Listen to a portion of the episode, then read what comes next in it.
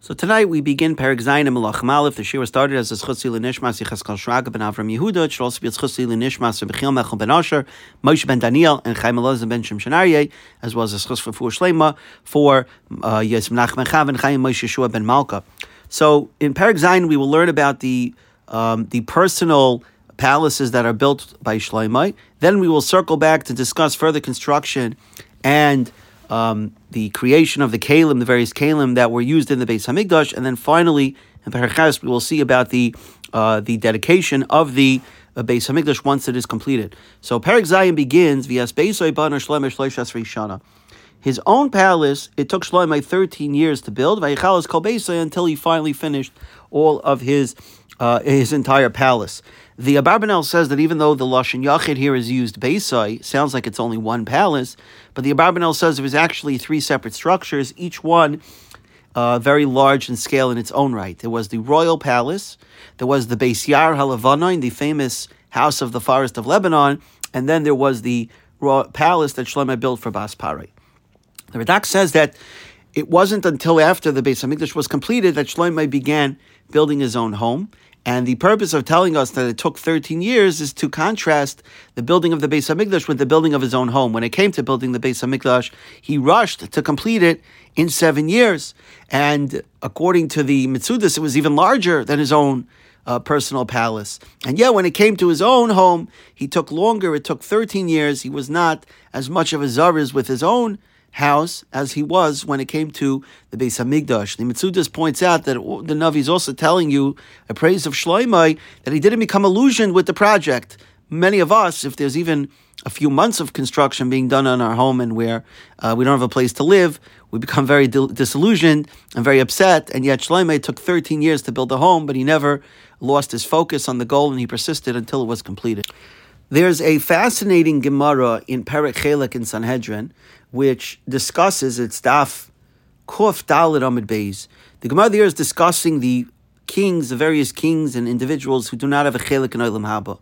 And the Gemara there says something that's almost uh, unbelievable, which is that the Anshe Knesset who decided who were the people who did not have a chelik in Olam Haba, considered putting Shloimeh in the list of those who did not have a chelik in Olam Haba.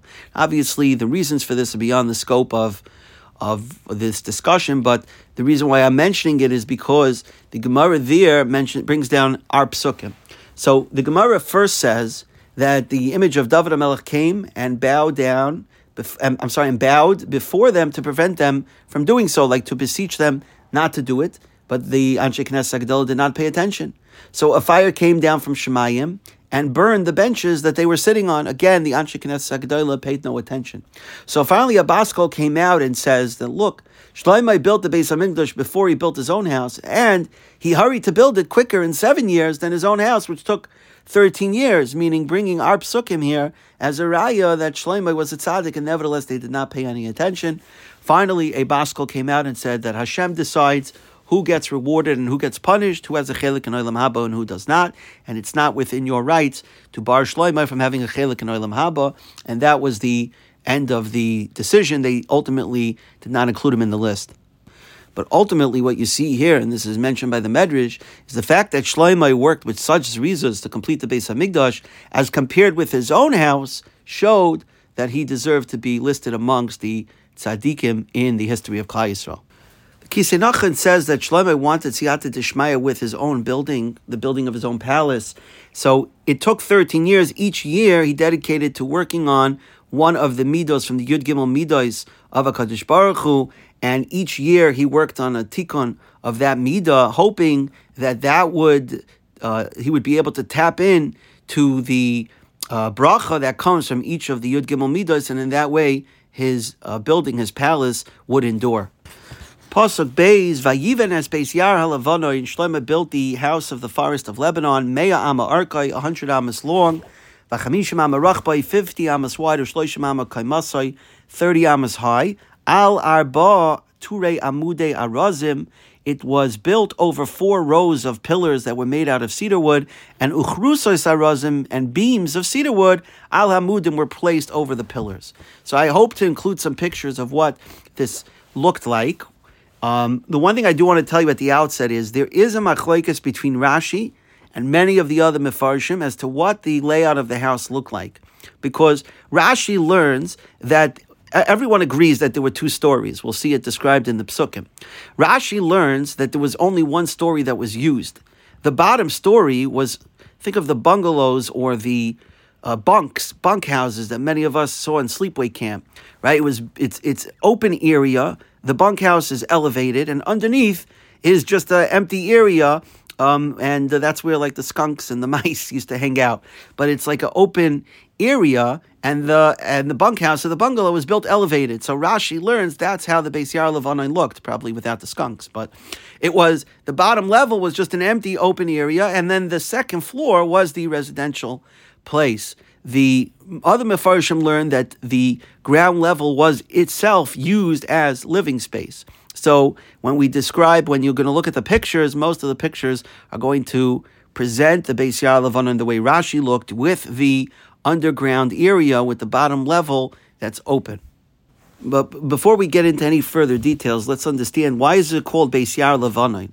So Targum learns that this Targum rather translates it as the house of the cooling off of the kings, meaning it was a royal summer house. And we will see it was built with many doors and windows for cross ventilation to allow uh, uh, the house to stay cool. It was also located in the shade of a forest called Levanoin, which was near the Beis Hamikdash. And in fact, because of its proximity to the forest, the Beis Hamikdash itself is sometimes called Levanoin. This is brought down by the Ralbag. The Gemara in Sanhedrin also brings the, I'm sorry, I believe it's a Gemara in Yuma that actually says another reason why it's called Levanoin is because, the Beis HaMikdash rather, is called Levanoin is because it's Malbin, it whitens the Averis of Klal Yisrael by bringing a kapara.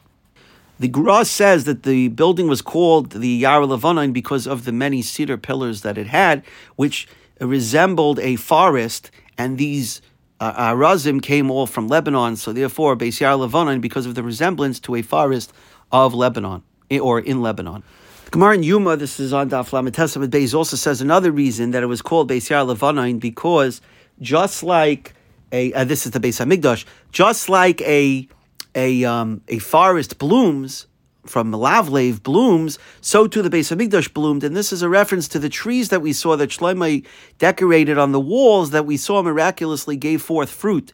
So similar to the uh, to a forest that blooms with with trees and produce, uh, fruits and produce, so too the Beis Hamikdash itself produced fruit and other produce.